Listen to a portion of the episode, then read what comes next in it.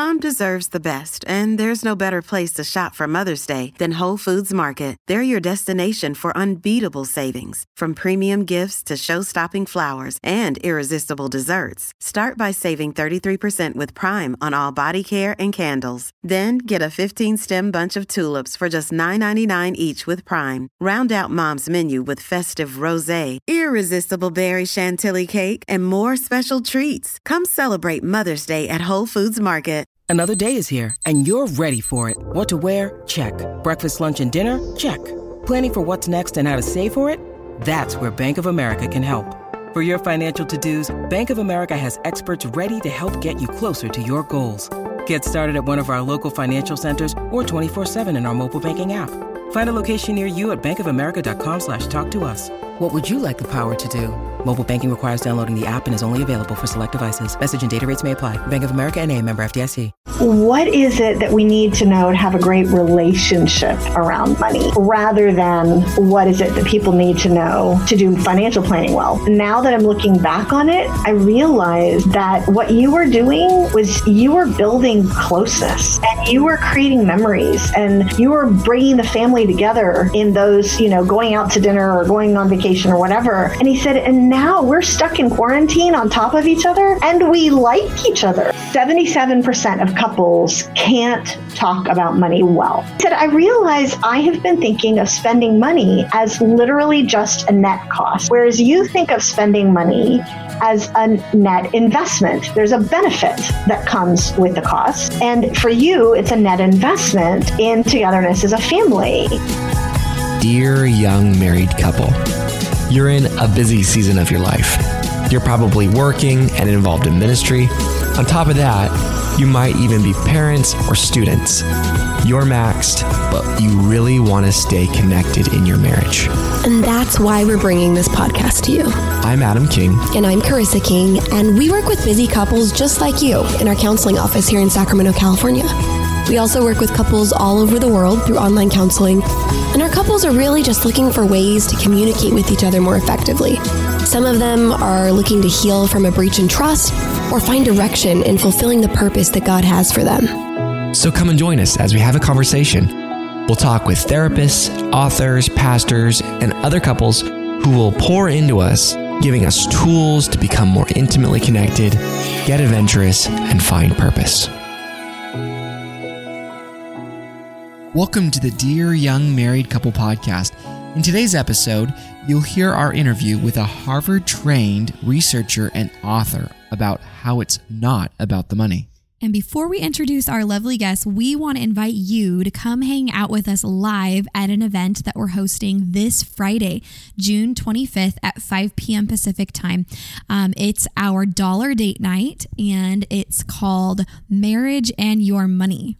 We have worked with so many different couples, and money often comes up as a point of contention in their marriage. yes. So we want to invite you. It's going to be a really great time to hang out, um, to learn some stuff, to have some really good conversations. Yes. So go register. Use the link in the show notes. So on to introducing our lovely guest. Shaunti Feldhahn is a best-selling author, a very popular speaker, and an internationally renowned social researcher from Harvard. And she and her husband have co-authored many groundbreaking books. Um, some of them you might have heard of: For Women Only, For Men Only, The Kindness Challenge, and then their most recent book, Thriving in Love and Money. Um, they have such in- incredible research. Their eye opening findings are regularly featured in the media. They've been featured on the Today Show, the New York Times, um, Family Life, and also Focus on the Family. So we are honored to interview her today, and I think you'll learn a lot from this interview. So listen up. Welcome, Shaunti, to the podcast. We're so happy to have you on today. Welcome. I'm thrilled. I'm very excited to be here with you guys. Aw. Well, you have a lot to share with our audience, and we're excited to dig into the questions that we have for you. And I know a lot of the questions that our audience has for you as well. Yeah, and, and well, we know that money is such an important topic because all of us need to know about it. Yeah. We have two different people coming together with two different values systems, and I'm sure we're all going to talk about all that. So this is a this is a very important topic, and um, so we're pri- privileged to have you on today. Yes. Oh, I'm delighted. Oh, the only problem is, is I think everybody in your audience went screaming in the other direction when he said we were going to start talking about money. right. Right. That's that thing people don't want to talk about, right? Sex and money. exactly. Exactly. In And this podcast, we talk about both.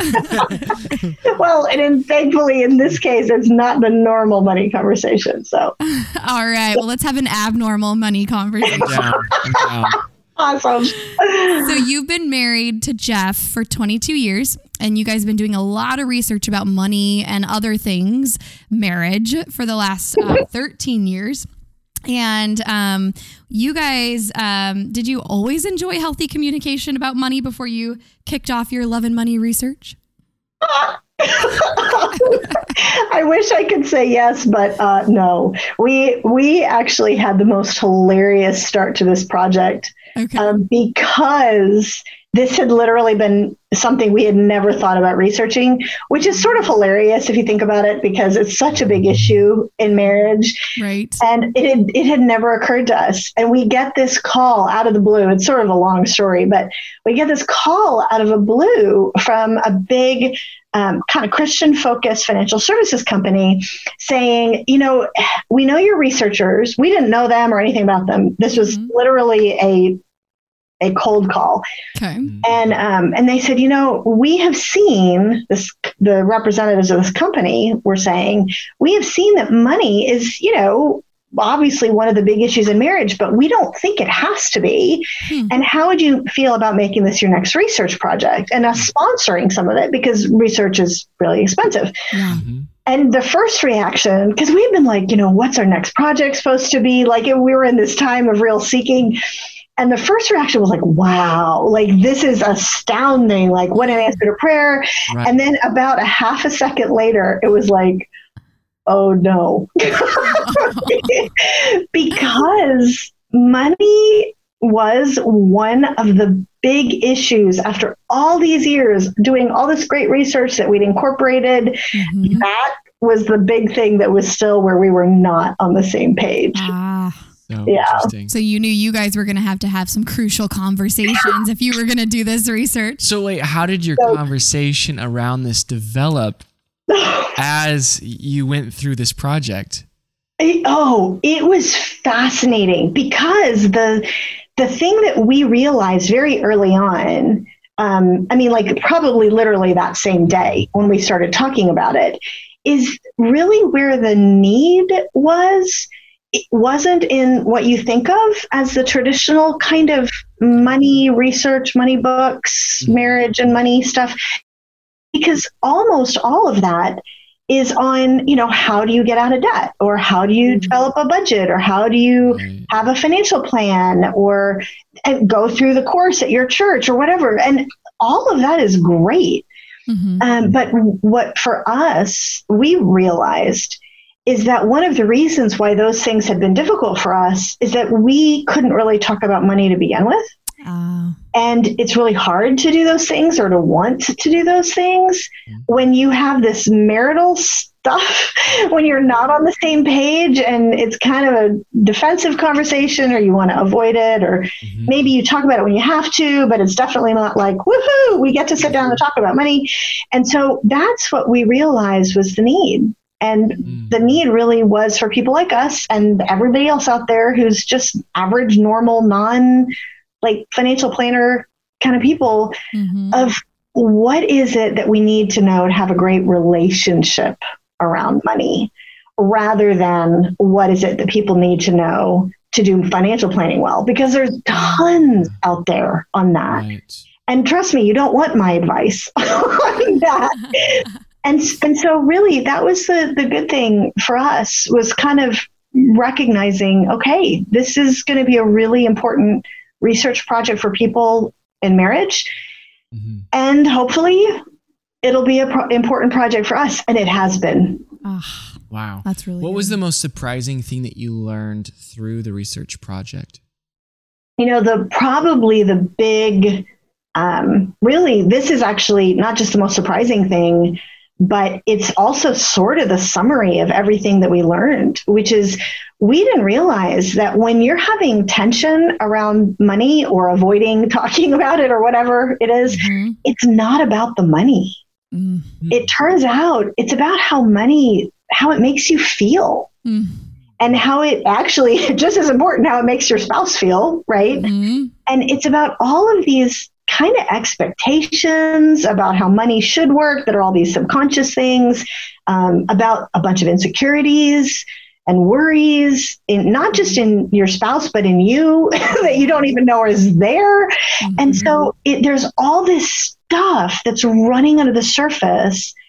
And do you mind if I give you just a, a quick example? Because We'd love Yeah, that. we'd love yeah. that. this is like this is the silliest little thing, but it's really honestly of the silly little things that all the marital tensions happen, right? Mhm. Uh-huh. Um, but like silly example, one of the things that was a pretty common pattern before we did this project would be like, for example, I would be driving home um, from a long day of meetings, say, Okay. and I would call Jeff on the way home and I would say, you know what?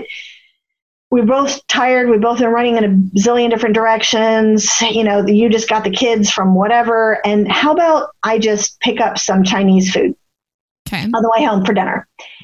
And his reaction often would be something like, oh, you know, that'll be like $35. And why have some chicken in the fridge from Costco. Why don't I just grill the chicken?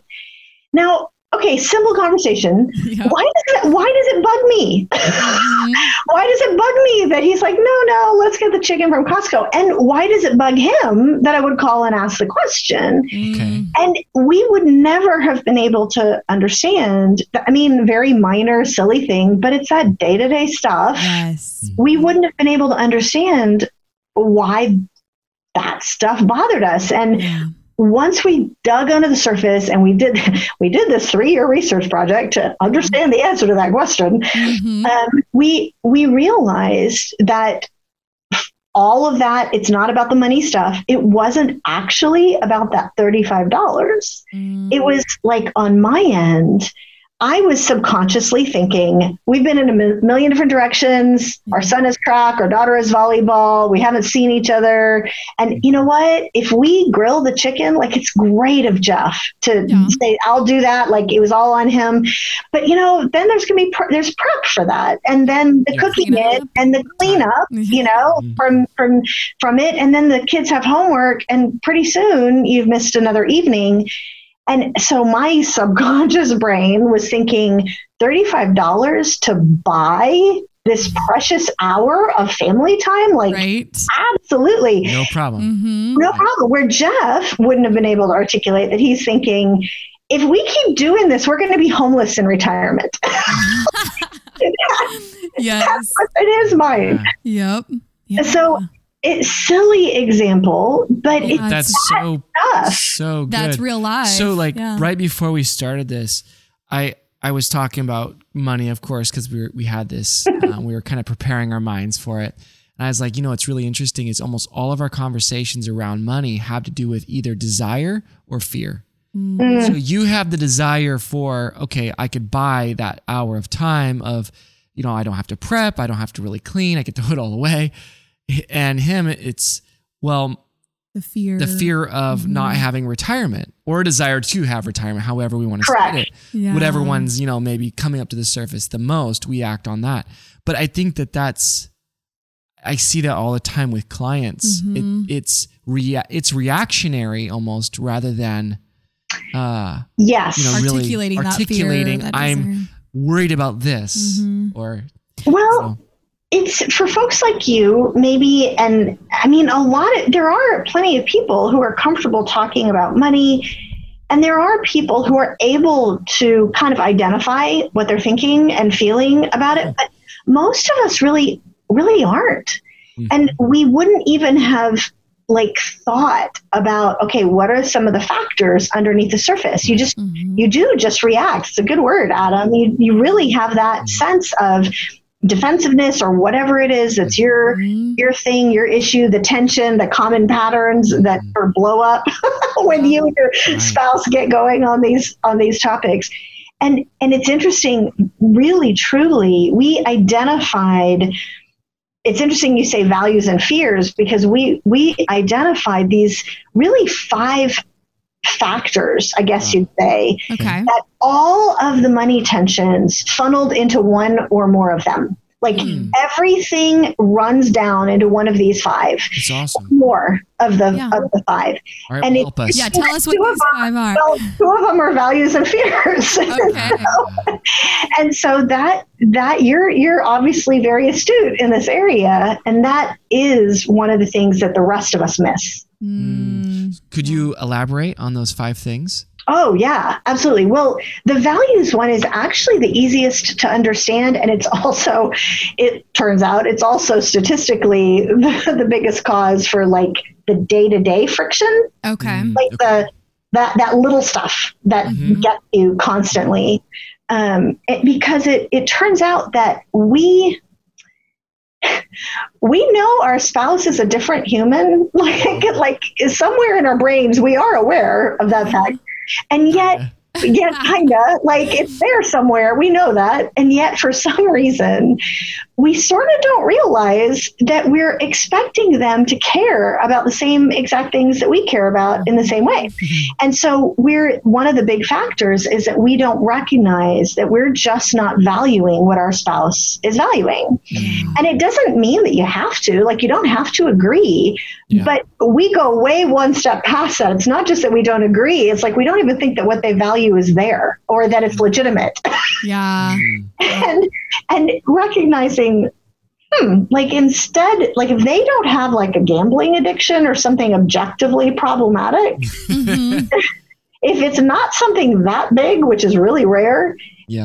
it's like it's okay that they're a different person and that they care about something different. And why is my way right Yeah. their way wrong? So, Shaunti, how would you suggest? I know we're going down the list of five, but specifically on the values question.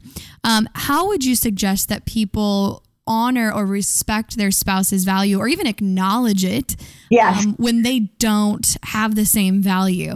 when they don't agree, when they, yeah, exactly. You know, uh, okay, here's an example um, that actually happened in our life, ironically, right as the book was releasing. Okay. And we were actually able to handle it well rather than poorly, which is what we would have done before. Okay. So- because one of the common values differences there's all sorts of things we we identify a bunch of different ways it plays out but one of the really common ones is that usually in a couple there's one person that's more um, a little more comfortable spending money than the other Yep. even in even when you have two savers usually one of them is a little more comfortable with that.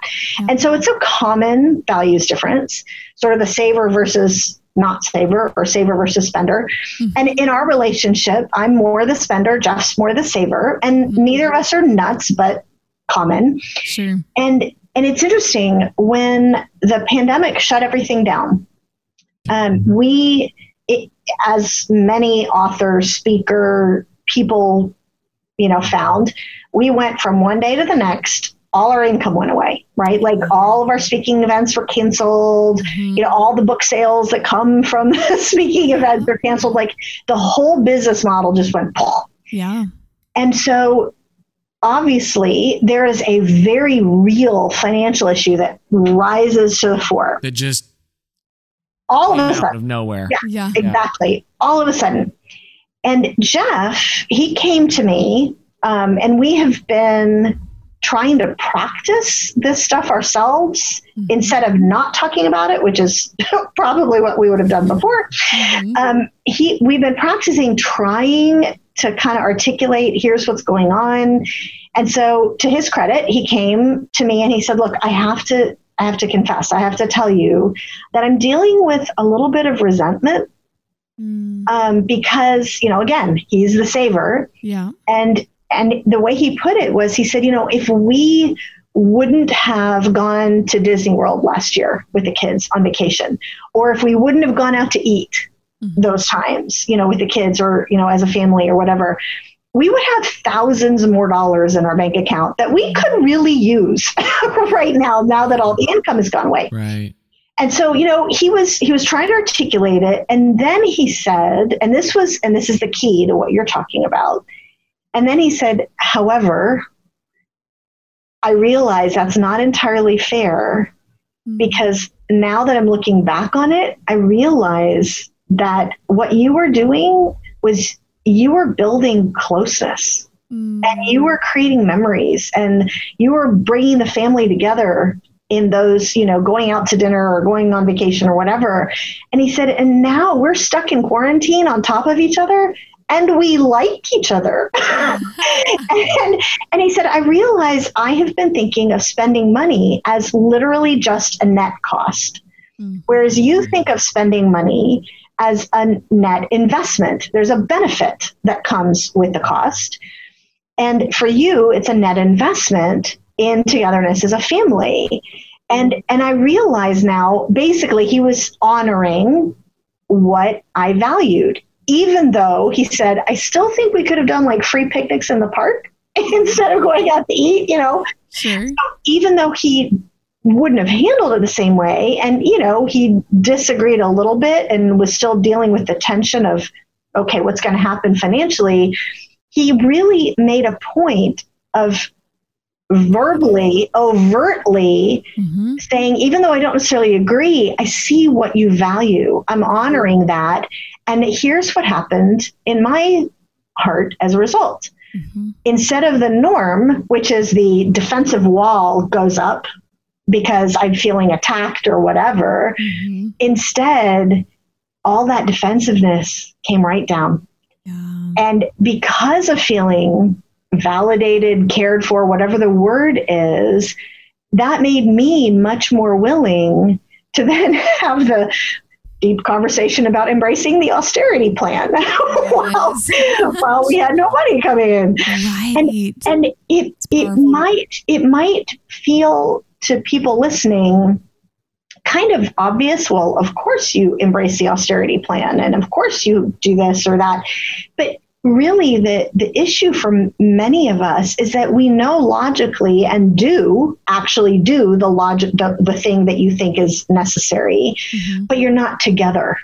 Mm. You're you're not one in your relationship. There's defensiveness and frustration and resentment on one or both sides. Right. And being able to really honor what the other person values, Mhm. it it really reduces a lot of that. That's so good. Yeah, that really is. I love that that I love the fact that he was able to validate your value system. Mhm.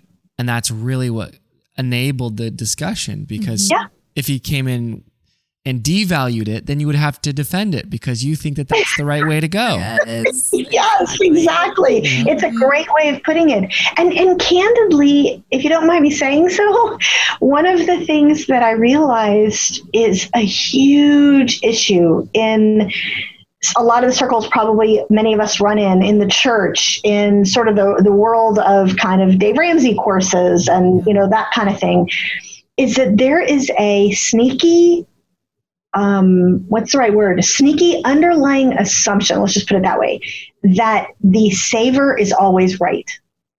And that that they value the saver planner, slightly inflexible way of looking at something Mhm. is is the right way. Right. And everybody the else conservative way, right? because it's the more weight. conservative, yes. And and Jeff, Jeff, if he was here, he would tell you the same thing. He he said once we finally were able to articulate some of these things in the process of the research, he finally was able to articulate. He said, "Yeah, I um I just thought you had a character flaw." right down to it. yeah, but it, it it honestly is kind of I hate to say it, it is the assumption back mm-hmm. there It in the mind of that sort of mentality Right. And there's nothing wrong with sort of feeling like this is important, like saving, planning is important. yeah. But the people who are more comfortable with spending, hmm they might, if they were able to articulate it and able to, if they were given kind of permission to be validated, right? hmm The the feeling is, yeah, of course that's important, but also, you know, God promises us good gifts now and wants us to enjoy, you know, the good gifts that He's given us now. And, you know, He says, take no thought for tomorrow. What about that? And what about the guy who stored up all his money in barns and never got to enjoy it? And mm-hmm. it's not, not like, and the thing that we don't realize is that neither of those has an objectively, this is always right and this is always wrong, right? Mm-hmm. It's both that we're supposed to be navigating with each other and with God, really, as thinking as a person of faith. You know, that's just Good. that's the mm-hmm. thing and we don't realize that we are unvalidating. Is that a word? Yeah. devalidating? Whatever the word is. Our mm-hmm. spouses our spouse's way especially if if the people who are more the saver Yeah. planner Yeah. type. Ah. yeah. So even just just saying it out loud, even if you're wrong, even if you get it wrong, but you're attempting to acknowledge their value or why they're they Correct. they do value this certain way of doing working with the money, but you acknowledge that that's going to help bring down the defenses and they'll be able to tune in a little bit better. As long as it's genuine Yeah. I mean, if if somebody is kind of like, okay, I'll pretend I'm Jeff again. if if if Jeff was like, you know, I know she has a character flaw, poor dear, pat pat pat, but I'll pretend Misguided. poor misguided girl i'll pretend that i kind of understand why she why does she want to go out to eat when you know clearly a free picnic in the park is the way to go um, that won't work either yeah. it, it has to be really a, a genuine desire to understand Mhm. what your spouse cares about Right. Right. Yeah. You married a, a good willed person, right? correct Yeah. yeah. In the vast majority of cases again unless there's some objective issue like a gambling addiction Right. which is like a hundred a hundred objective observers would look at a gambling addiction and go yeah there's a right and wrong here yes. a hundred objective observers would look at me and jeff and the chinese food and not there's You might there's not an objective right or wrong exactly. It, it, it seems too like what you're espousing is navigating the extremes together. Mm-hmm. Mm-hmm. Someone will have an inclination to be the saver, the other one will have an inclination to be the spender.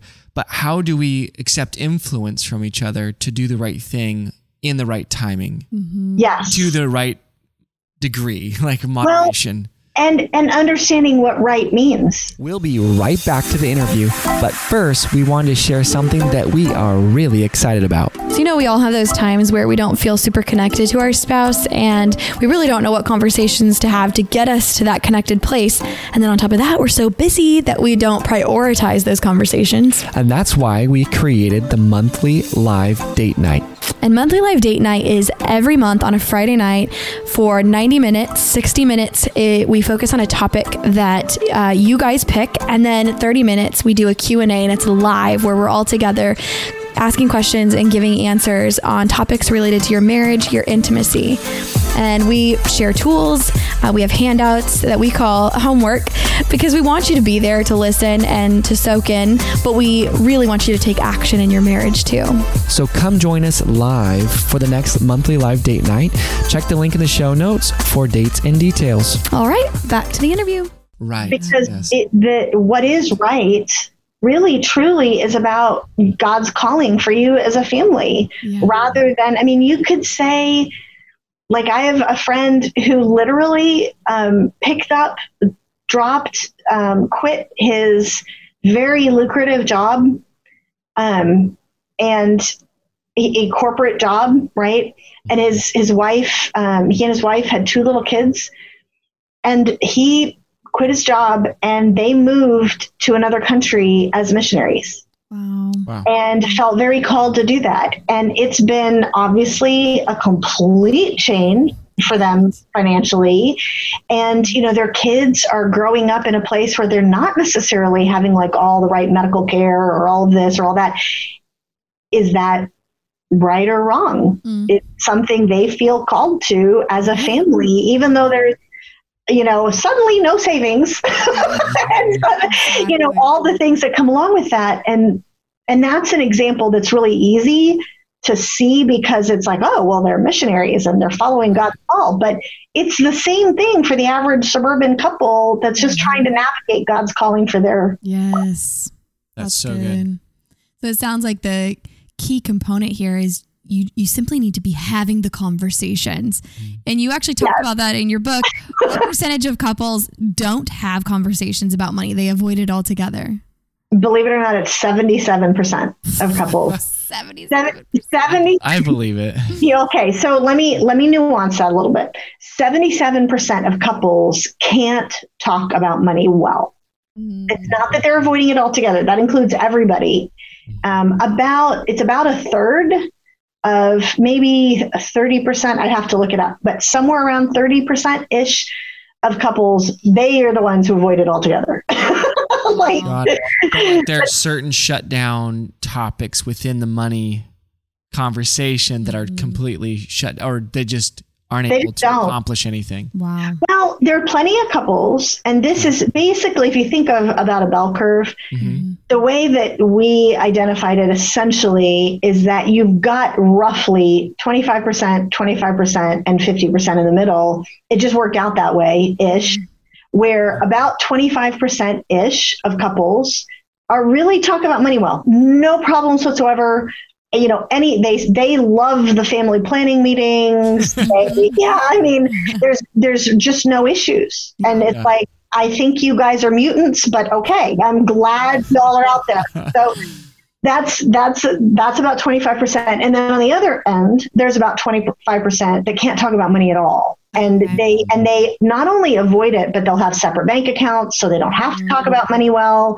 They do everything separately. They um, you know they they have recognized okay my paycheck needs to go into my account and her paycheck needs to go in her account because i Which can't opens the door for so many other problems. so many other issues. And then there's the 50% in the big middle, and that is a spectrum of sometimes being able to talk about money well and sometimes not very well. But in general, I mean, overall, it is, it turns out 77% of couples Um, yeah. are Yeah. in one or, you know, one place or another in that bell curve. Oh, wow. So, yeah. So we were starting this list of insights um, that really help us in terms of like where it all funnels down. You started with the first one, and it was uh, values. Yeah. Um, can you help us out with what's next? Why are these seventy-seven percent of couples not able to talk about money well? Well, another factor that we found is the fears thing that Mm. Adam was mentioning earlier. So, okay, this is there's a big, big, big picture thing here. I'll try to make this quick. Um, basically, it turns out that we tend to have these kind of deep primary fears about money in some way Mhm. and we don't recognize that in the majority of cases, now this is not everybody, but in the majority of cases, like 70, 75% of cases, men and women actually tend to have two different fears. Mm. Uh, primary fears, like everybody to some degree is, you know, has a lot of the same worries, but the kind of the heartbeat stuff that becomes like almost irrationally emotional. Yeah, impulsive. exactly. Mhm. Can I And so- guess? What, Adam? Can I, can I guess what the You go. are? Okay. Go, you guess. I would say the men are well, the women are afraid that security will be lost. And women or and then the men fear that they won't ever be successful or feel accomplished. You are very close. Ah, Yes. Okay. Yeah. Okay. Uh, Fix it. yeah, no, you were very close. Here's here's the nuance. okay. Is that we found that the, the majority of men are more likely, and this wasn't 100%, I can't remember what it was. It was like 70 something percent. Um, and I always have to say that because that means if it's 70%, that means 30% didn't feel this way, Yeah. Okay. right? Okay, Yes. so yes. Everybody's. Majority though. Majority. Yeah, but you know, talk to your spouse about it because Mhm. they may be in the 30%. Sure. so any anyhow the the fear to bring it down to the most basic the fear is this sense of am i going to be able to provide for my family. Mm. That's really what it comes all the way down to. Mm. And and am I able to accomplish something as a part of that? Because Sure. that's like, am I enough to provide for my That's, family? that's ex- yeah. That's it. and so that the the fear feeling the example that we use actually in the book because to me i kept hearing this kind of analogy is it's this almost irrational fear that feels rational. You know i don't know if any of you have a fear of heights but like for me i don't know what it is. I'm weird. Like i can stand on a high bridge and i'm like i'm going to be pulled over the bridge and die. Mm. Like there's it makes absolutely no sense but it's Okay. it's a very real but very irrational fear. Yeah. and so the reaction to that kind of it triggery kind of fear is you try to back away from the edge right? Like you you do something that makes you feel better. Yeah. Yeah. and so for the guy and there are some women too in this camp but it's overwhelmingly men who have that am i going to be able to provide for the family? Am i enough?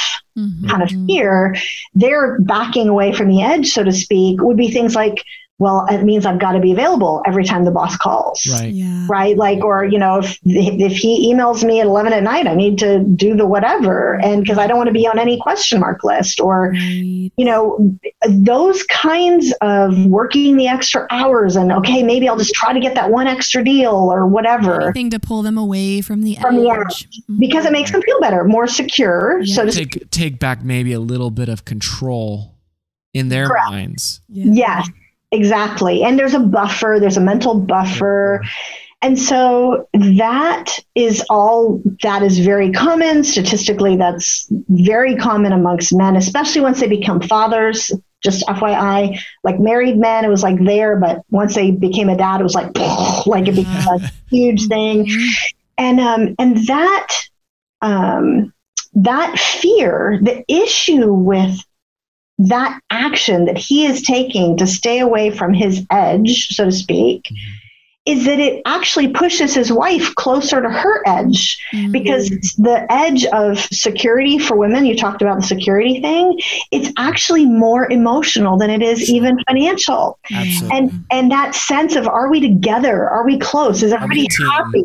Are we a team? Are the kids feeling loved? You know like whatever all those things are where a guy he just doesn't see that as a cliff. Like of course we're fine right? We're fine.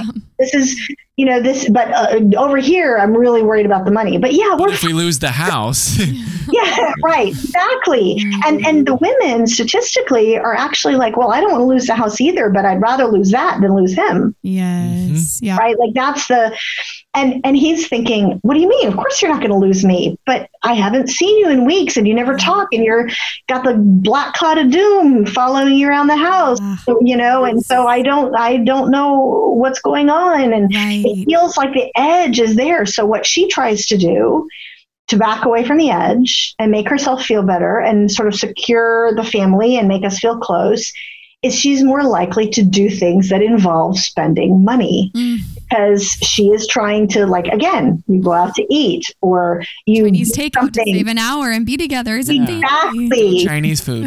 yes exactly or or even if it's not a ton of money it's it is literally things that make him feel like well can't you just tell them no honey Mm. you know like i know it's just we were going to hang out with the kids on saturday no honey i got to go into the office and oh, please please tell them and so he tells them no and now he's thinking that just pushed me closer to the edge i just told my boss no Yeah. Mm. Yeah. and so we don't realize that the things that we do to make our money fear, so to speak, the things that we do to make that cliff fear feel better make our spouse's fear worse. Yes. Ooh. And Wow. and it's a really common dynamic. That's obviously way oversimplifying, but it's a real common dynamic. And the key there is again, it's just to honor what the other person fears and realize it's like a real thing for them. Like mm-hmm. for you, you don't get it. Like women are just as likely statistically to worry about money as men. The, the stereotype that you know men save it all, women spend it all, it's absolutely not true. There's no gender difference at all. Women are just as likely to worry about money. However, the am I going to be able to provide thing simply isn't a cliff fear Hmm. in the same way it is for men. Yeah. Mm. Yeah. That's such a great insight. Yeah. Thank you for doing this research. I love it. I know it's excellent. okay, so take us through Shaunti the next few. So we have values, fears. What are the what are three, four, and five? No, we probably won't have enough time to do all Dive of them into super all of deep. I can do one more. I mean, I know you probably are almost out of time, but I can, I can, and, and then tell me if you want more. Uh, We'd we're love to it. hear them. Yeah. Yeah. Well, the third, listen, the third one is another one of the really, really crucial ones. Okay. Because it happens, everything revolves around this as well. Um, which is that we don't realize as a couple, we are often subconsciously resisting being one in our marriage Hmm. and it's coming out in how we handle money. Ooh, talk about that. Yeah, well, so we all have this. I hate to say this out loud, but it's just kind of true. Like, we kind of, underneath the surface, every one of us has the desire to kind of want to do what we want to do. Like, mm-hmm. that's just in there, right? Mm-hmm. And it turns out, yes, that's in there. And that is at its most fundamental sort of core it is a resistance to the fact that when the two become one, you're supposed to have two individuals who are still individuals, but they are supposed to no longer be just you and me. They're supposed to be we, right? It's supposed to be this oneness that God designed for marriage.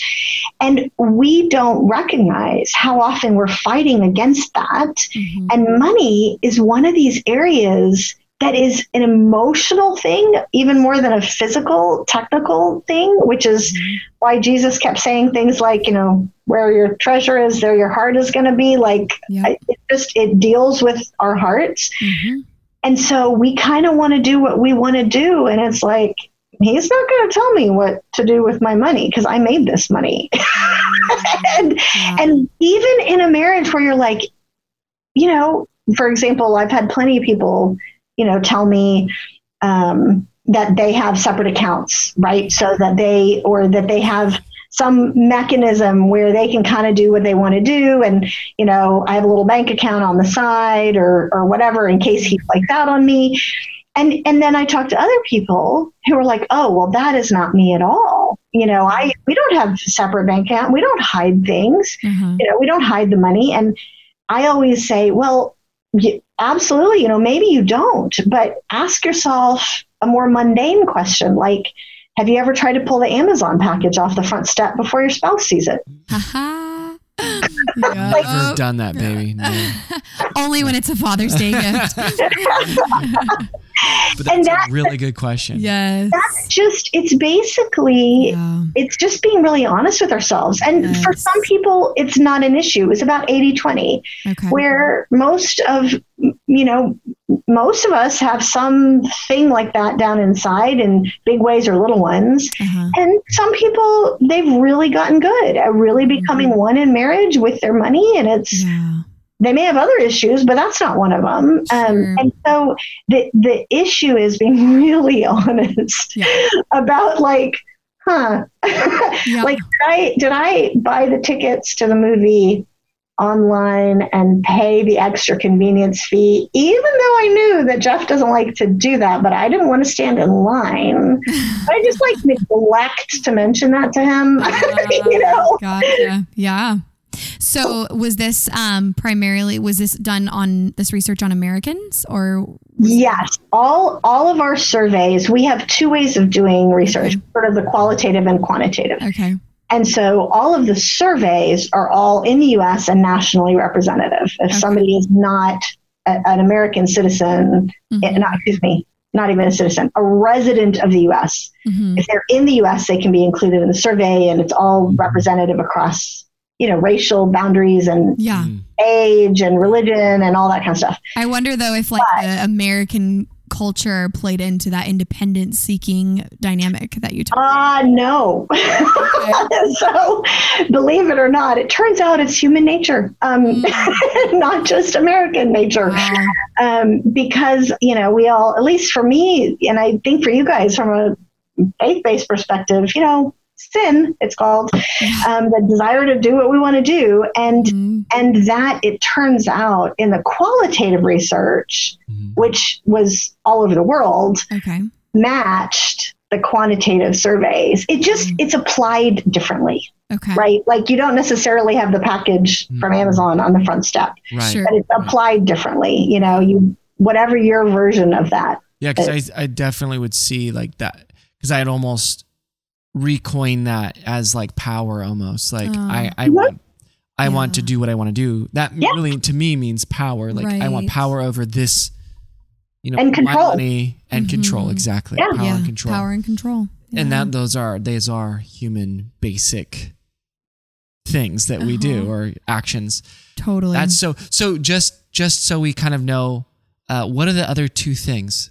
Even if we can't Even dive if into we them. can't- Even if we can't dive into them, well, one of them, it's actually, there weren't a ton of gender differences in the money, but the other one of these was actually something that was really interestingly different, tended to be between men and women.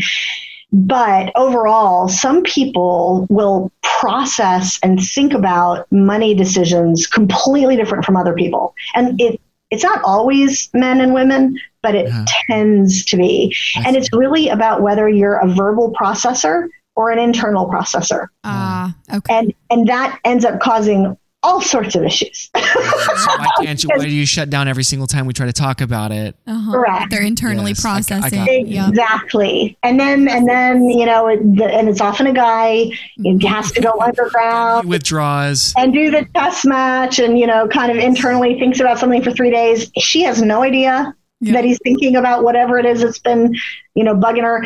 And he pushes comes her to her cliff. And yes, and then you know he comes out, it comes above ground with the I think we should do this. Mm-hmm. And she thinks this is the beginning of the conversation because she has she has no idea he's been thinking about this for three days. processing it. Yeah. and I'm so glad she you brought it starts, up. yeah, Let's talk. yeah. So she starts. Well, what about this? What about that? And he's like, I Uh-huh. spent three days thinking about this. Don't you trust me? And like, Yeah. and and so those dynamics again, it's silly, but they happen all the time. It's, so Yeah. good. it's one of the the last one? So it turns out we have these. Um, the easiest way of putting it is we have these kind of knee jerk reactions to Mhm. things that seem like, oh, this is just the way it is. This is the way sh- money should work, Mm. and it's Shoulds. shoulds. Yeah, Mhm. and those it, those knee jerk reactions are very. I would say irrational, but they feel very rational Mhm. to us. Um, and they're very real, and our spouse probably has completely different ones. Mm. And so it makes absolutely no sense to my husband, for example, that to me it's completely apparent, like absolutely not a question, that if I've been looking for, and I'm, I'm making this up, but like I've I've given myself in quarantine, I've given myself plantar fasciitis, and so I'm suddenly having to buy like expensive shoes, which drives me nuts. But whatever. Uh, And so, but it's like completely logical that suddenly this site that sells these really expensive shoes, it's no longer 120. It's like $78. It's like, of course, like, of course I'm going to get them. It's not even a question, which is because that's a knee jerk reaction that makes sense to me. uh-huh. And because that's my, it's again, it's some of the values thing. Yeah. hmm Um, but for Jeff, completely different for him. uh, That's the moment when you have the knee jerk reaction when you're supposed to stop Oh. and not do something like that because the man's trying to get you to do something like that. He's, I'm going to stick it to the man and I'm not going to buy into the flash sale thing. And, you know, that's his knee jerk reaction, you know? Wow. So, I Yeah. love it. Yeah. There's so much fodder. And I know that couples listening are going to find so much to talk about. Yes. So this, a lot of it, it brings up a lot of the dynamics. What we've talked about today brought up a lot of the dynamics and the problems. And I'm sure in your book, you'll have to talk about this a little bit because we're going to ask you about resources for couples. um, I'm sure about, I'm sure the book probably gives a lot of antidotes to these, these problems that couples fall into. Yeah, the one of the there were some really fun findings that were just made me so happy as we were going through this um, about some of the solutions that the hap- for example, the people who were in that twenty five percent Uh-huh. who were able to talk about money with no issue. Like, okay, what are some of the things that they're doing differently? Mhm. Like those kinds of factors, Mm. and it's it's stuff that's hidden in the data. And then when you kind of crunch it a different way, it's like, whoa, look at this. Wow. Like, for example, one of the really, really common patterns amongst most sort of happy couples in this area is that they've both honored each other's, without realizing this what they were doing, honored each other's values, so to speak, by creating a bucket that each of them has every month of money they can spend however they want without having to mm-hmm. answer to the spouse. And you know, for couples who don't have much money, you know, it could be fifty dollars or something. But for some couples, literally, like they'll they'll create a bucket of three, four, five hundred dollars, mm-hmm. and you know, so it drives the husband nuts that the wife spends two hundred something dollars on a haircut and a highlight. Like what? That's just ridiculous.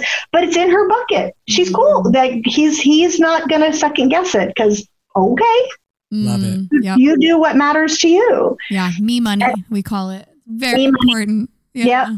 Exactly. And that was an example of something. There were several of those things that we found wow, Mhm. this really statistically matters. Yes. I love it. And you share a lot more about those practical Yeah. solutions So in the tell- book. and tell us uh, what is the title of the book and where can they find it?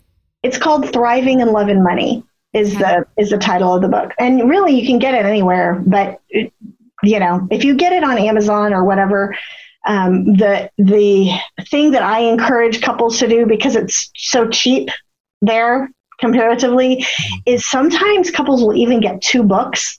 I had a, a couple the other day who showed me their books. And because one of the examples that we use, we talk about is do what we call the love and money exchange, where you actually read the book for yourself first, like about yourself. Mm. How do these things here apply to me? Like which category am I in in these, Mhm. you know, things? And and sort of, well, yeah, this may be 70% of men, but it isn't me. Like I'm in the 30 or whatever, right? And so you you highlight and you make the notes all through the book. And then you either, if you're doing it in two books, you trade books, or if you're doing it in one, you look at each other's comments, and you're basically getting a personalized tour Oh, into your spouse's heart. So so she's she's uh, the pink highlighter and I would be the. There you go. The yellow. Exactly. That's a brilliant plan. That I is love so good. that. I love that. Yeah. So So, so, we people have buy a book. Yes, buy two books. We'll link the the book um, in the show notes. Share other resources that you have, Shaunti. Well, the thing that I really encourage folks to start with actually is we have an assessment. Um, it's really simple. It only takes about five minutes or so, but it's sneaky deep. Um, there was a lot of effort and sort of analysis put into this. And it's designed to help you identify where you're starting in Mhm. these factors. Nice. Um, because different people are going to be starting in different areas, Yep. you know? So where where do they find that? So that's at thriveinloveandmoney.com. Thrive. Okay. That's our main website for this initiative, thriveinloveandmoney.com. You heard it, people. So if you want to have more enjoyment around money, go take that assessment. Yeah, and get raise your awareness of where you are, and then dig into the book. I, I love this because it at least it's going to get people talking in the right direction. Correct. Yeah. Yep. And then um, you have other books as well, Shaunti. Is that correct? Yes, I do. What are some other books that you have that we can link for folks to check out? So our best-selling books over the years, um, our two best-selling books are called. One is called For Women Only, hmm and the subtitle is says it all. It's what you need to know about the inner lives of men. and it helps women understand men. And then we have for men only, which is obviously the reverse to help men understand women. And these were actually our first research projects, and they've been updated since then. But it's Okay. so it's and it's the thing that we found so helpful for us, being just kind of the non-psychologist, average, semi-confused husband and wife, you know, is is there really there really are like some of these values differences that I was talking about, where there's some very deep stuff going on Mhm. under the surface, or the fears. There's hmm it turns out that there are some of those things that are so different statistically for the opposite sex that you have no idea that like all day long your spouse is thinking about or feeling something or you know encountering something that you're completely blind to Ah, and and you love your spouse you want to care for them well Mhm. and it's this aha moment of some of these really important factors so ah, okay. And when did those come out? What year? well the original ones were 2004 and 2006 six, i think the Yeah. the new editions the revised editions were released in 2013 so I remember those books on the shelves of the Bible House. It was called the Bible House here at our local. Oh, that's uh, a that's a throwback. Bible store. that's a blast from the past yes Yeah, I was. It was my first job when I was 16, and so, So I was great. organizing books, and I remember those books on the shelf. Yeah. So that's I was like, I That's right. those are pretty old. Yeah. Yeah. Yeah. Wow. Love it. yeah it's Well, the thing is, it's really interesting. You know, we've continued to do the research over the years. We've now actually interviewed and surveyed, gosh, we're literally closing our next survey tomorrow. Okay. Um, and it's, we're almost to 40,000 men and women Nice. over the years. Wow. And the thing that's really been fascinating is we've gotten narrower and narrower on what are the things that um, really, truly, we don't understand about each other that we need to know. And it's been fascinating. I think God just set up those books all those years ago Mm. because we were clueless and he knew they'd be needed because the research has continued. We don't know what we were doing with our first research projects. Like, we're all confused. And it's continued Wow. to narrow that down and say, yep, those are the important factors. Mm, Well, with 40,000 people, you're going to start learning some things. right. See some patterns. Wow. Yeah. Well, thank you so much for this time. And thank you so much for um, the work that you've done. This has been really awesome. Absolutely. We're going to close the podcast out by asking you a question that we ask all of our interviewees. And Okay. it's, uh, go ahead and rewind to the first couple years of your marriage. And you're going to write this letter uh, to a young married couple. So you'll fill in the blank Dear young married couple. So, to me, the Dear Young Married Couple letter is to tell them, Dear Young Married Couple, just be curious about each other.